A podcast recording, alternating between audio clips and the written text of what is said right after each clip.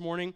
Well, guess what? You guys have to listen to me today speak. Pastor has the opportunity uh, this week, and I hope that you'll be in prayer for that. That uh, he's up at his brother's church, Lancaster Baptist Church, and uh, that church has been so incremental and really the foundation of our own church. And once in a while, Pastor gets to go and speak for his brother at that church. And so I hope that today, as we're gathered together, that uh, you'll be in a spirit of prayer in your hearts and minds for Pastor, even as he's preaching now, that God will work there, and then that God would work in our midst this morning. Aren't you thankful that God isn't contained by time or space, that all over the world and all over this weekend there have already been services taking place, people's lives have been spoken to, and uh, have been, uh, uh God's been working, and so thankful for that this morning. Take your Bibles and turn to Psalm 37, is where we're going to start off this morning. We're going to be in a couple different passages.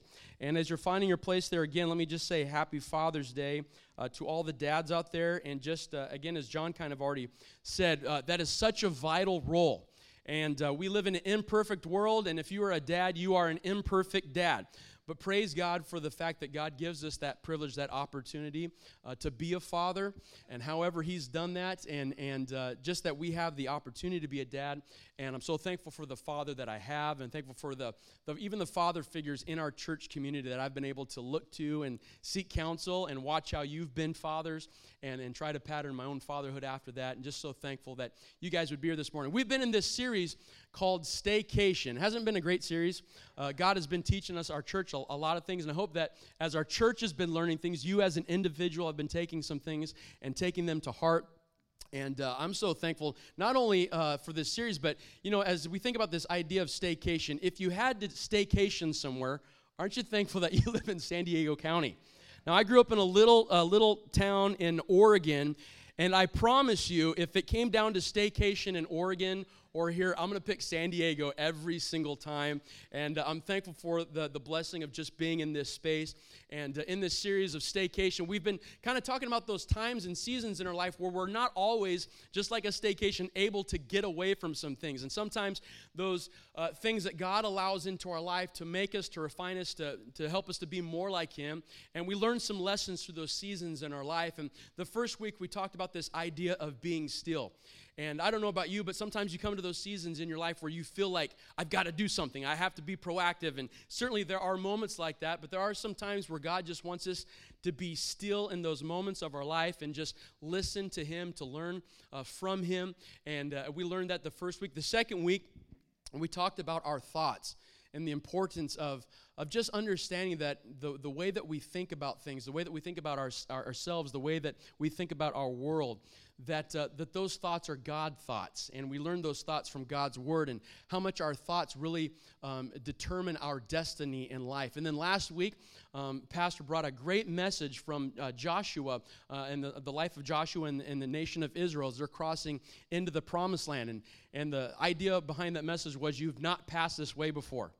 And just like today, we've never done this day before. We maybe have done some days like it, but we come through seasons in our life sometimes where it's like, I have never been this way before. I've never been here, and in those times we've got to lean upon God and lean upon the counsel of God, lean upon His Word, and then praise God that He allows other people to be in our lives where we can go and seek counsel. Maybe some people that have been that way before, and we can learn from them. And so today we're going to kind of continue in this series of staycation, and uh, Psalm 37 is going to kind of be our landing place, but we're going to talk about this idea of having rest in our relationships rests in our relationships. And uh, we're going to take a look at this. One of the greatest parts about, uh, at least for us and our family, and I'll speak for us because that's all I know, but when we go on vacation, one of the great joys for us is we, we love coming back to where we live. We love coming back to where we work. We love coming back to our church community. And, and how many of you are like that? You know what? When you go on vacation or you go on away a trip, it's always pleasant when you're able to come back to a surrounding, an atmosphere where you know you're loved, you're appreciated, there's peace, and those types of things. But how many of you figured out sometimes there are relationships in your life that you want a vacation from? Anybody? Anybody? No one? Okay, I know it's a little dark in here. You guys can raise your hand. No one will know, okay? All right, so, and hopefully the person's not sitting next to you. Um, but sometimes there are those seasons where you wish you could get a vacation uh, from somebody. And uh, that's kind of what we're going to be talking about this morning.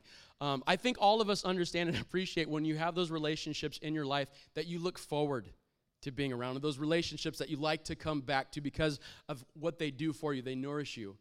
But there are seasons in our life and relationships that we have to be around that are not always desirable, or maybe at one time they were great and they were all what we expected, but because of some type of failure or defeat that has taken place in that relationship, that's not no longer the relationship that we desired. And sometimes there's just our relationships that we can't get away from we're, we have to be kind of maybe, if you will, in a season of, of staycation around those. And yet, those are the times that we want to seek God and say, God, what would you have me as a child of yours? What would you have me to do in those times? And so let's start in Psalm 37, and we'll read in verse 7. Okay, the Bible says, Rest in the Lord. Everybody say, Rest. Rest in the Lord. Now, don't do it during the service, okay? But rest in the Lord and wait patiently for him. Fret not thyself because of him who prospereth in his way, because of the man who bringeth wicked devices to pass. Cease from anger and forsake wrath. Fret not thyself in any wise to do evil. For evildoers shall be cut off, but those that wait upon the Lord, say, wait. Those that wait upon the Lord shall inherit the earth. For yet a little while, and the wicked shall not be. Yea, thou shalt diligently consider his place, and it shall not be. Verse 11 But the meek shall inherit the earth, and shall delight themselves in the abundance of peace. God, we thank you again for the opportunity that we have to gather together to worship you this morning. And now, as we get into these few moments together where we're going to study your word, I pray that our hearts, our minds uh, would be opened. Uh, Lord, that you'd clear sometimes the muddiness that we bring with us on a Sunday morning of just the events of, of the week, maybe even just this morning. And uh, I pray you'd help us to learn a little bit more about you, and specifically in this area of relationships. Lord, all of us in this room today have some type of relationship that I really believe can be strengthened and be helped as a result of what we're going to learn today. And I pray you help us to take these little nuggets of truth that your word shares with us and apply it to our lives today. We do pray that you'd be with our pastor as he's in Lancaster this morning. I pray that you'd bless him, anoint his words. And Lord, I pray that the spiritual things that you want to have happen in that service will take place as we expect those things to happen here. We love you. We ask these things. And all people said, Jesus' name, amen. All right. Uh, there was a recent sleep study that was done maybe some of you uh, caught this, that uh, involved about 2,000 participants. And in this sleep study, they found that 34%, and these were all adults, 34% of the adults still slept with a teddy bear, some stuffed animal, a blanket or something of other sentimental value, all right? Now, I'm not going to take the time to go around and ask how many of you still sleep with a teddy bear, especially on Father's Day. That may be a little distracting for the fathers. But there's no doubt that we understand good and proper rest is just so needed for, for our mental health, for our physical health. And yet, as we come to Psalm 37, we need to understand that there is a rest um, that only comes by having a close and walking relation, relationship with the Lord. And why there are many cares and worries that we can leave in the care of God, perhaps our relationships are one of the greatest areas of difficulty in which to do this. There's something about a relationship that when we're involved with uh, two or three people or, or more in a relationship, there's something about that that seems like we, we want to control that more than we're willing to let God control that. And we're going to let this, uh, this passage kind of break down this idea for us. And, and David wrote this psalm in contrast really the hearts of two different people you see in Psalm 37. In verse 7 you see that there seems to be a person who is a who is a believer who follows God and David is telling that person you need to rest in the Lord. But the other person that's being contrasted with that with that individual is a person who the person over here who should be resting in God who has a walk with God, they're looking at other people in their sphere of influence in their relationships who seem to be wicked, who seem to be evil, who seem to be going after the things of this world, who seem to be being blessed, if you will. And they are spending their time getting so anxious and so worked up looking at this person that the God who loves them, that the God who created, the God who saved them, is saying, You need to rest in me. And this is a challenge I think that all of us face to some degree in any type of relationship that we face. And a lot of times we think of our relationships, maybe that we experience at home or maybe our, maybe our, our, our marriage relationships. But I really believe the things that we're going to talk about today can apply to some of those relationships that we oftentimes don't consider as being the most valuable. Maybe the relationships in our workspace or what have you. But I believe that God would uh, give us some truths today uh, to, to not always spend our time maybe focusing on, on sometimes sometimes the way other people are getting ahead in life, and, and maybe some of the relationships that we know aren't right with God, but they seem to be being blessed. This man in Psalm 37 is, is being encouraged to not look at those who seem like they're getting away with wrong, who seem like uh, there's, there's uh, blessings uh, taking place on their life. God wants us to not focus on the perceived successes and unjudged wrong or the influence others, uh, of others. God tells us that we miss out on His rest that He wants us to have. And so today I want to look at a few thoughts that I believe will allow us to come to some rest in our relationships. And hopefully you've got some relationships right now in your life that are just so restful. You know what I mean? Like you just, it's comforting, they're nice to come to. Um, but as good as those are, I also want to think about those relationships sometimes that we don't want to spend time thinking about and learning how, how God would speak into my life through His Word in this. And so, first of all, as we're thinking about having rest in our relationships, I want to draw our minds to this point is to focus on the Father.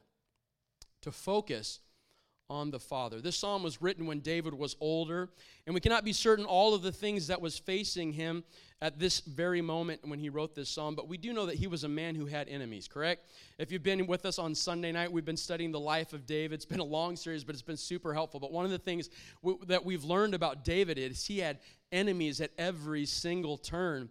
And uh, we cannot be certain of, of everything that he's taken place, but we do know he had enemies. He had enemies that were a natural production of him trying to do something for God. How many of you have ever experienced that? You're trying to do the best that you can for God, and as a result of living for God, there's an enemy in your life. There's a relationship that, that is working against you in that, all right?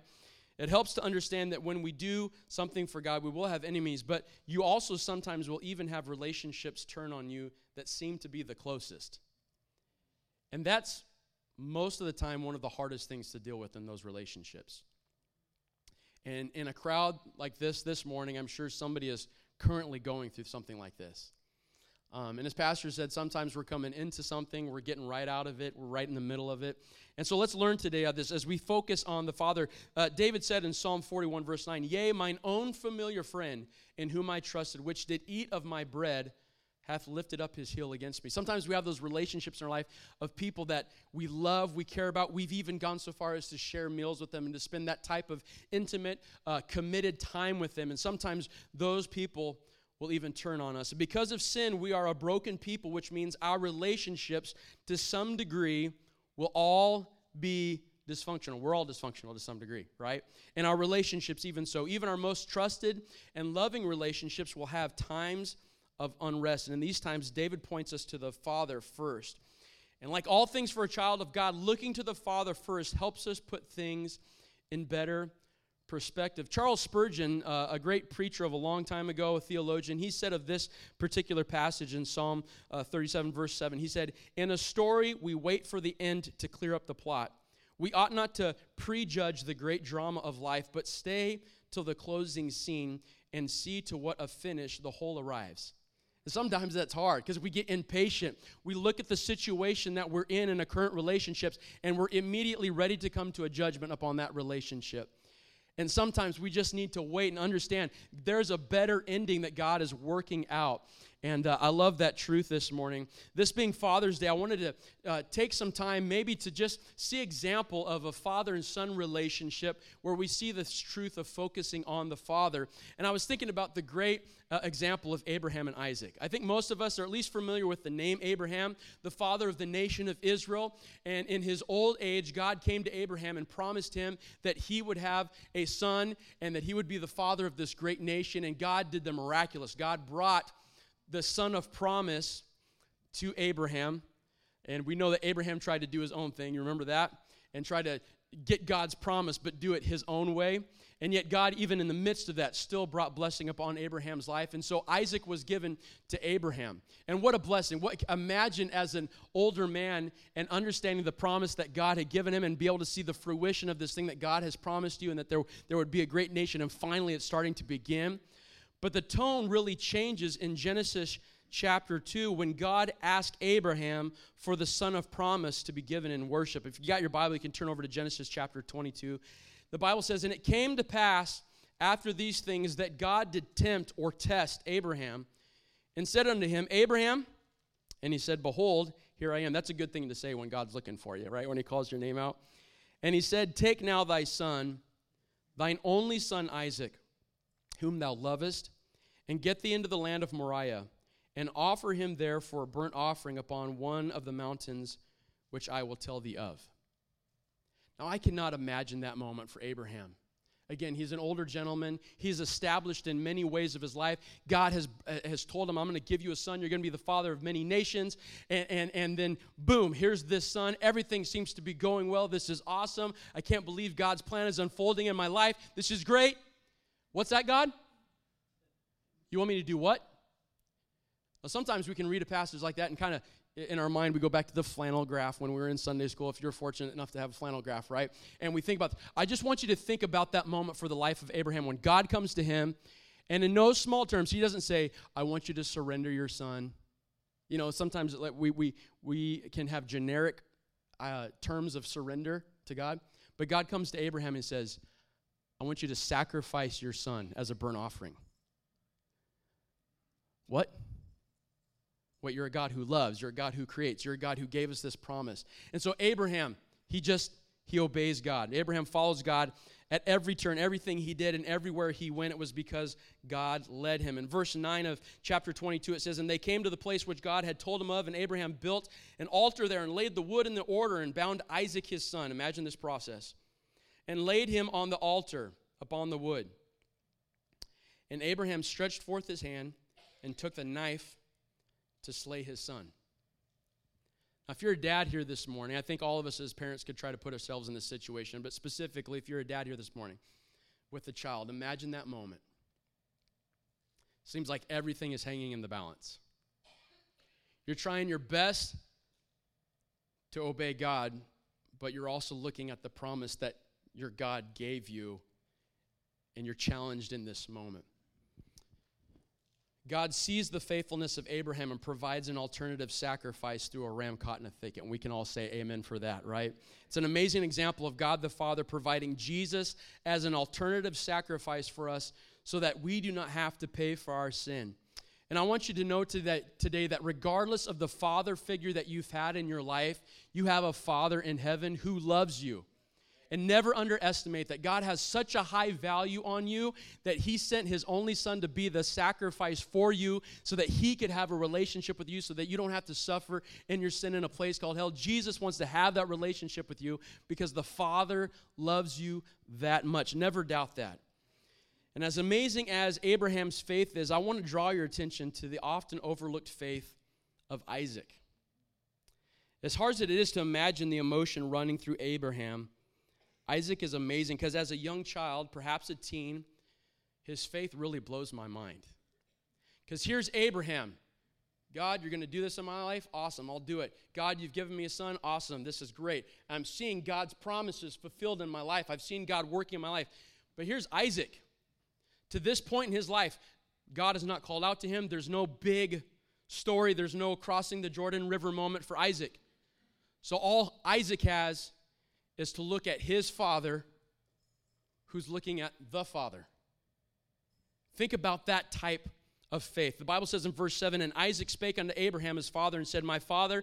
And he said, Here I am, my son. And he said, Behold, the fire and the wood, but where is the lamb for a burnt offering? And Abraham said, My son, God will provide himself a lamb for a burnt offering. So they uh, went both of them together. What I learned from Abraham and even Isaac is to keep our focus on the Father and understand that as I keep my focus on the Father, there are other people in my life who maybe they haven't had that type of close encounter or promise with God yet, but their faith is going to be strengthened as I keep my focus uh, on the Father. Isaac, no doubt, had seen his father's failures but he kept his eyes and trust in his Father. Our relationships in life, whether at home, work, or church, are going to have failures, but when we place those relationships at a higher value than our relationship with God, we will focus on the failures in those relationships rather than using it as a time to grow in our faith. Psalm 40, verse 16 says, Let all those that seek thee rejoice and be glad in thee. Let such as love thy salvation say continually, The Lord be magnified. That's what, the, what's what God wants in our life, in every relationship that we have, that we would magnify Him. And so, as we think about this, this passage as it correlates, uh, Abraham and Isaac, as it correlates to Psalm 37, a couple thoughts to connect to this truth of, of focusing on the Father's. Letter A, let God lead you in your relationships. Let God lead you in your relationships. Three times, just in the passage in Genesis 22, it says that Abraham, Abraham went where God had told him. There was too much at stake. We understand that, especially as parents. If Abraham had gotten any of that messed up, he doesn't know what the outcome would have been. And so everything that God said, yes, I'm going to do. Every step, every place that God led him, he followed. And I want to ask you this morning, don't answer out loud, but what, God, what is God leading you in a relationship right now? What struggle, what bitterness, what reconciliation, what forgiveness needs to happen right now in a relationship, and you know God's been leading you to that. And yet you've been apprehensive. You haven't been following. You haven't been uh, seeking God's face and following Him in that condition. We need to let the Lord lead us in our relationships. Let her be under this thought is to realize your focus has an audience. Realizing our focus has an audience. Not only did Isaac, was Isaac watching Abraham, but you know what? Isaac had a mom. Um, there, the Bible also says in that same passage that Abraham brought two young men with him to help carry the supplies that they were going to need for the sacrifice. So we know that there were people that were following and watching and trying to figure out what is Abraham and Isaac. They were watching their faith. And whether you have friends, little ones at home, or at church, uh, in your church community, people are watching how we respond to God. And how we respond in our relationships is often critical in how we are able to reflect the glory of our good God to others. Think about that. How I respond in my relationships, the love, the forgiveness that I offer. There's no great ex- greater example for us to show the world around us of God working in us by acting like God to the other relationships that we have in this life. We need to realize that our focus has an audience. Proverbs 3, verse 5 Trust in the Lord with all thine heart and lean not into thine un, uh, own understanding. Another thought under this focus on the Father is communication with the Father is vital in seasons of doubt. It's vital in seasons of doubt. Sometimes we have doubt in our relationships. God, what are you doing? He just said this. She just did that. My kids just went there. My boss just did this to me. And sometimes there can be seasons of doubt in our life. And when those doubts in our relationships arise, we need to be so careful to bring communication to our Father. Don't shut down, give up, or try to understand everything in your own strength when you're not sure of the answers. If you can understand everything that is taking place in your life, chances are, chances are you're not living by faith. The Bible says without faith, it's what? It's impossible to please Him. And so we need to have communication with the Father. Uh, as, secondly, as we think about resting in the Lord and having rest in our relationships, number two, we want to memorialize the victories not the defeats. And in verses 8 and 9, uh, David admonishes us, encourages us to cease from anger and to not do evil and to wait upon the Lord. And sometimes those can be our natural reactions. Somebody does something to us in a relationship, and something sometimes the natural reaction is anger, it's frustration. Dare I say, evil. Okay? We go to that place where somebody did this to me, I'm going to forget that I'm a Jesus follower. I'm going to respond in this way. And David says, don't do that. Cease from those types of things. In other words, that's the way the natural man, that's the way all of us naturally want to react to those things. But again, the encouragement to rest. And so we need to memorialize the victories, not defeat. Now, something uh, many of us are familiar of uh, familiar with if you've been on vacation before or you visited some some uh, special place is paying the high cost for a dumb souvenir anybody out there right? you will go to some store and you'll have had this great experience, and you'll go and there's a coffee cup for a ridiculous amount of, of money that you know you could get at the dollar store, but you're going to get it here because it, it, reminds you of something, it reminds you of experience. Uh, maybe you're not onto those those tangible things, but maybe you're more into taking pictures. I think the guys have a, a picture here of. So this was a family vacation we took a few years ago, and maybe some of you've been. This is Crater Lake. And we've been to Crater Lake a couple times. It's beautiful. Um, but you know what? You're going to look at that picture. Hopefully, you see a, a, real nice family. You'll see God's creation, how beautiful it is. Um, but you guys won't understand the connection that I have to that photo, right? Because all you see is a freeze frame, you see a moment. But for me, I remember the events that led up to that.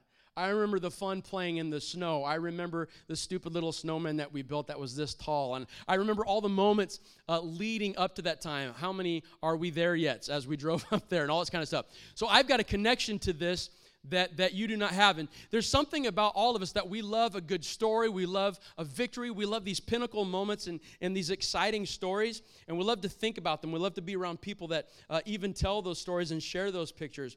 And yet we spend much of our time dwelling on our own defeats or the things that we've not accomplished.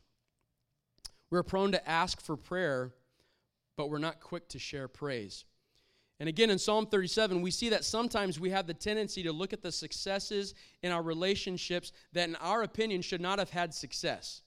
Uh, that comparison causes us to see, uh, to not see God's blessing in our own lives. And, and just like we did with Abraham and Isaac, I want to uh, take a, an example from the Bible of this idea of memorializing victories and not defeats by looking over at Joshua chapter 4. And you can turn there. I think the scriptures are going to be on the screen behind us. Uh, Pastor, the last couple weeks, um, we've been talking about this story of Joshua. And Joshua was kind of the extension and the promise of, of the children of Israel, uh, Israel and Moses to go into the promised land. Joshua's job was to conquer.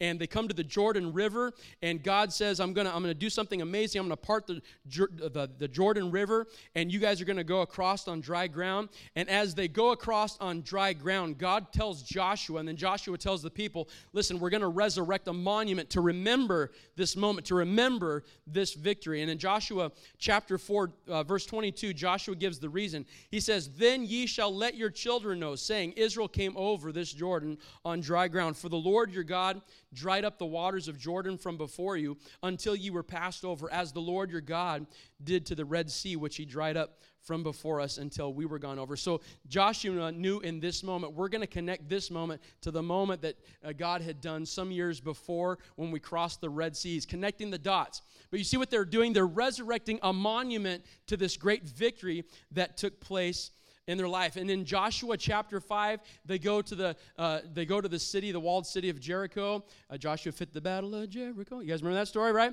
And uh, they, that God does an amazing thing. The walls of Jericho drop. They go in, they march into the city. And God is just doing a miracle after miracle. And his grace is being shown upon Israel as they're going about and going into this promised land. When we get to Joshua chapter 6, things flip. Joshua chapter 6, it starts off, they're going to go into battle again, but instead of sending this great army and really even asking God about the situation, Joshua just sends kind of a small group of, of soldiers to go fight this battle that seemingly they should have won very easily. And yet, because of that haste and that decision, and even greater because there was sin in the camp of Israel, those men perished. And so when we come to that moment in Joshua chapter 6 and verse 6, this is what Joshua is doing. It says, And Joshua rent his clothes and fell on the earth upon his face before the ark of the Lord until eventide, he and the elders of Israel, and put dust upon their heads. And Joshua said, Alas, O Lord God, wherefore hast thou uh, at all, uh, at all brought this people over Jordan to deliver us into the hand of the Amorites, to destroy us? Would to God we had been content and dwelt on the other side of Jordan. So Joshua is in this place of, of, of kind of depression. He's in a dark space. He's asking God why and using some of the same excuses that the generation prior to complained to God about for bringing them out of Egypt. It was better for us. It was better than for us not to enter in the promised land, to stay on the other side of the Jordan. And, and don't you love it? Sometimes when we ask God question, uh, God will give us an answer. Sometimes he doesn't. But then God will just like, okay, you want an answer? I'm going to give you an answer. And this is God's answer to Joshua. In verse 10, it says, And the Lord said unto Joshua, Get thee up. Wherefore liest thou thus upon thy face? Now, we would look at this situation and go, Well, God, Joshua just, I mean, a bunch of his guys died. They just, now they look like failures in front of this really small, small army. Come on, God, give him some space for this moment. And yet, God says, Get up. Why are you on your face? Verse 11, uh, 11 Israel hath sinned, and they also have transgressed my covenant, which I commanded them.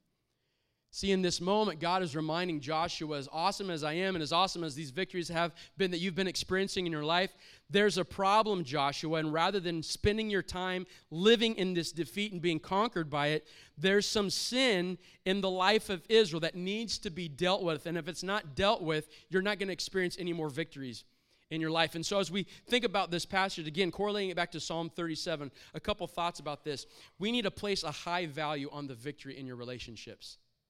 Listen, as husbands and wives, as parents, as coworkers, I hope there's some things in your life that you can celebrate the goodness of God. And sometimes you may have relationships in your life that they don't know Jesus, they're unsaved, and so they're not going to understand and experience blessings of God and the praise, but that doesn't mean we shouldn't celebrate those victories and give God honor and praise for when we know He is working in our lives. Have some things to look back on, celebrate reconciliations or God's blessings for each other rather than looking and going how come that's not happening to me? How come that seems to be happening to them? And they don't have they don't have as close a walk with god. They don't seem to be as righteous I, as i am. We need to focus on the things that we can uh, celebrate and, and the victories. Let her be under this is when there is a defeat deal with it and move on. See that's what god was reminding joshua. There is a problem here. You're not the problem joshua but there is a problem of sin in this camp and it needs to be dealt with and we are all sinners, and at the root of every relational problem is sin. Doesn't matter how right you are or how wrong the other person is, it's sin. And God wanted Joshua to know that there was no time to waste in sulking in this defeat. There was more for Israel and Joshua to do together. Don't be defeated by dwelling on the, uh, on the failures in a relationship. That has never produced anything good. There's a tendency in our human nature to quickly resurrect memorials to times of defeat or hurt from others in our life rather than remembering God's blessing. And it's, it's a weird thing because we, we don't want to think about defeat. I think like if we were to step back and we were to encourage somebody else, hey, don't spend all your time thinking about that. And yet oftentimes that's what we naturally do. We naturally have a tendency to go, this, I was hurt.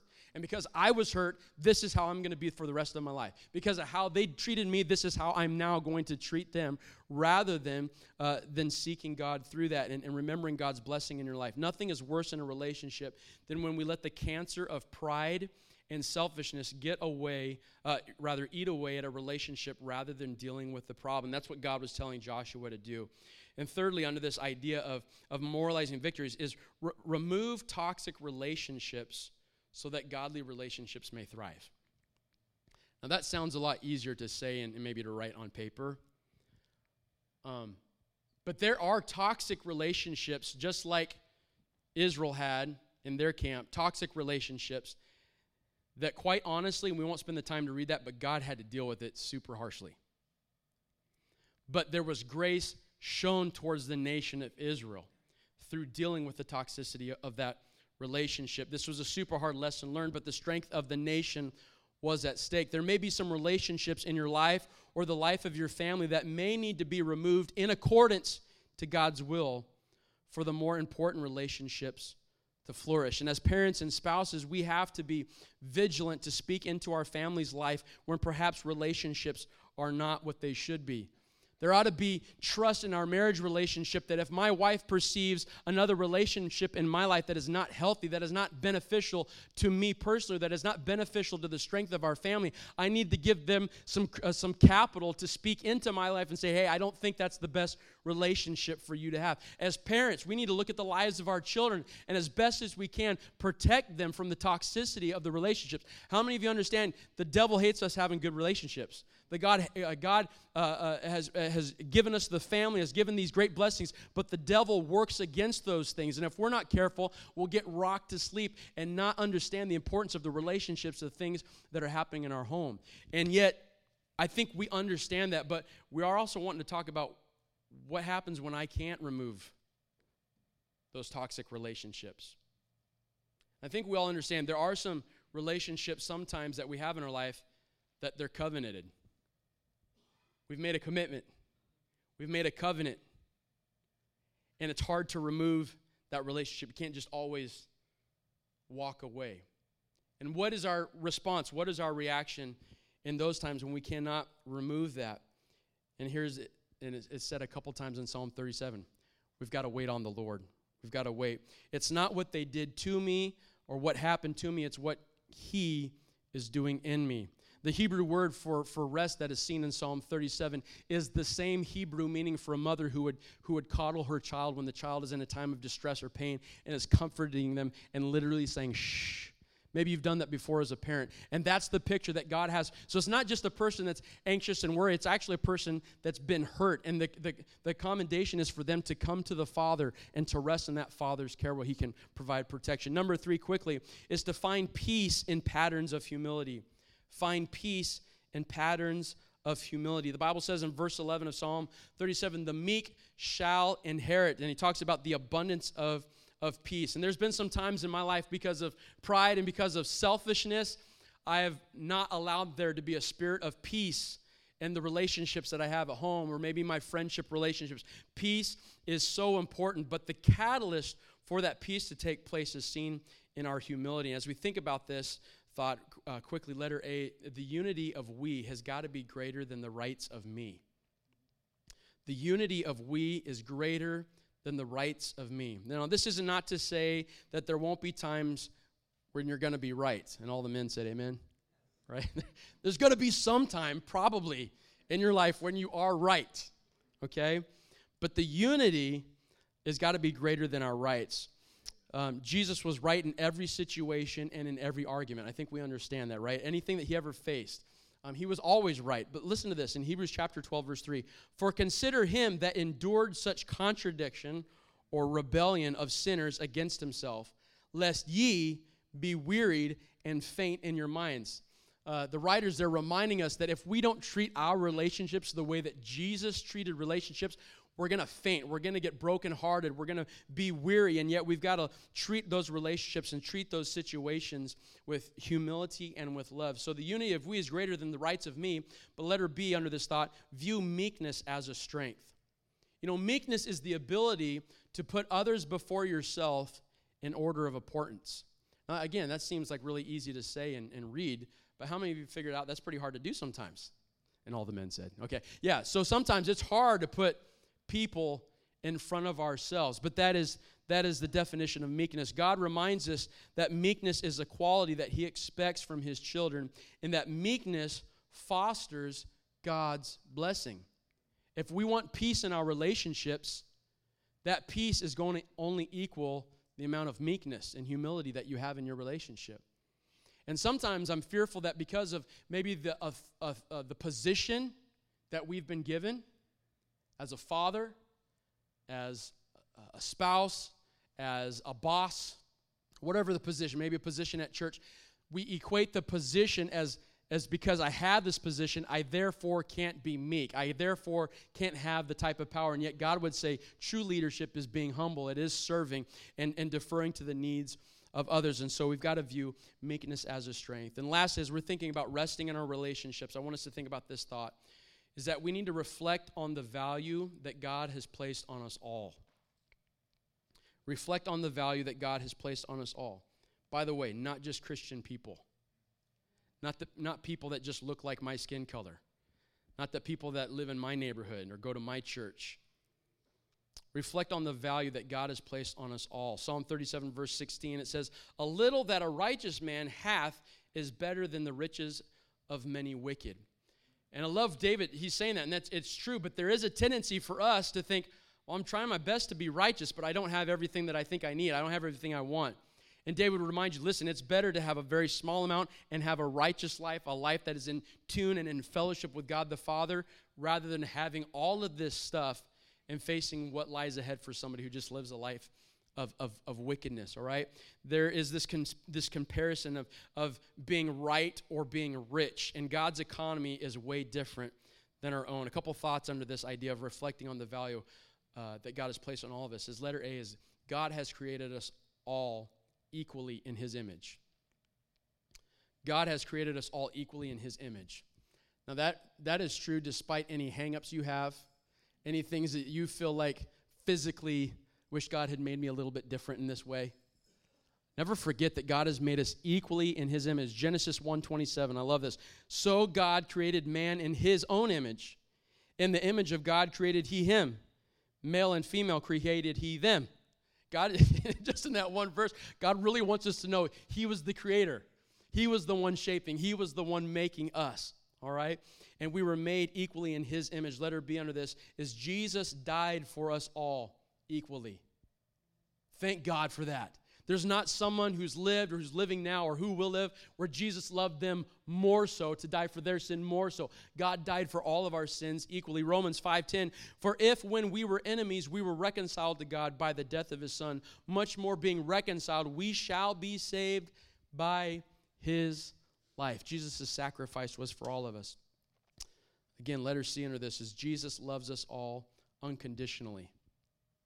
He loves us all unconditionally.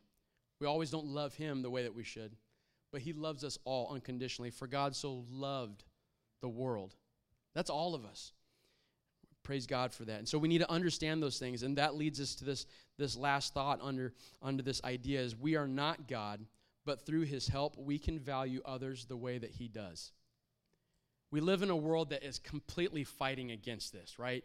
Uh, you live and you work in worlds where people are telling you this is the respect you should have for this group and and and maybe over here don't give your time to this group over here or whatever. And we just have this this way where we judge people and, and we look at things in a skewed way rather than the way god would have us uh, to look at people. But with god's help we can see others. We can look into our home and don't see our kids as just as, as just something that annoys us and something that i have to do because i brought them into this world and I have to go to work for them and I have to provide for them. We don't just see them as people living in our home. We don't see our spouse as just somebody that, that helps me, uh, you know, do this and helps me do that in my life. Or, or we don't see the people at work that just help us to have an end goal. We see people in our lives the way that God would see people. We try to love people the way that God loves people and, and is humble and is, and is sacrificial to those people. God can help us through that.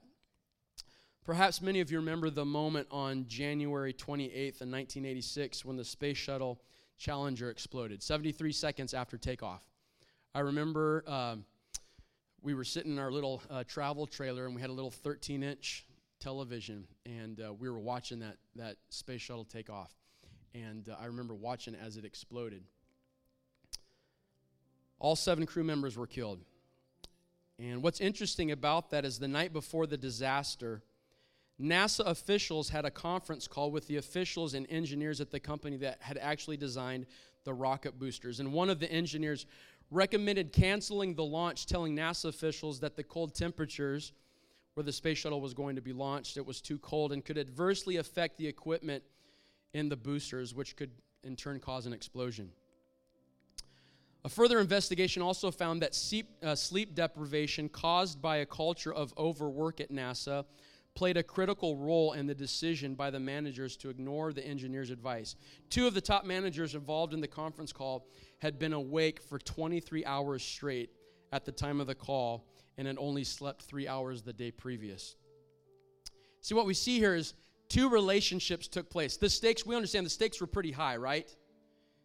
Not only was there a lot of money on the line, not only was there a schedule to keep, there were seven people's lives at stake.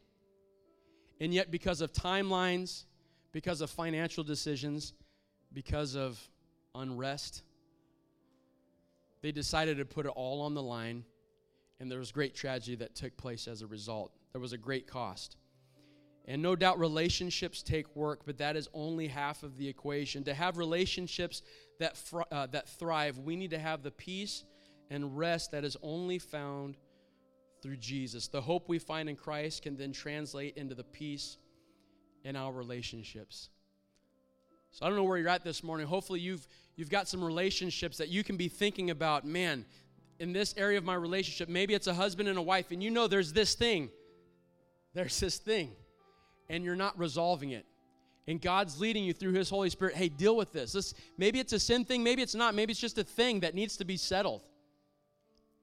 Um, Husbands, maybe maybe there is someone in your life and, and maybe a, a pastor or a spiritual leader or maybe maybe even a spouse is coming to you and saying, hey, I, I don't know that that's the most healthy relationship for you. have. Maybe you're a young person here today and you found yourself in some toxic relationships and you know that they're pulling you farther away from the Lord. We need to let God lead us in our relationships. Maybe you're here this morning and you can't you can't just walk away from the relationship. Right? Let God work through you. That's not always the easy answer, but I believe that's why in Psalm 37, just in those passages we, we read, David said, Wait upon the Lord. It's hard to wait. because I, I can feel like if I just did this, it would make this situation better. And sometimes God would just encourage us in our relationships hey, rest. Don't worry about all the things that you think you can do to resolve the situation. If there's a move to be made, do it. But maybe at the end of the day, you just need to, to rest in Him, to let your relationship, however good or bad it may be, to rest that relationship in my care and let me work through your life. God, we thank you this morning for the truth of your word.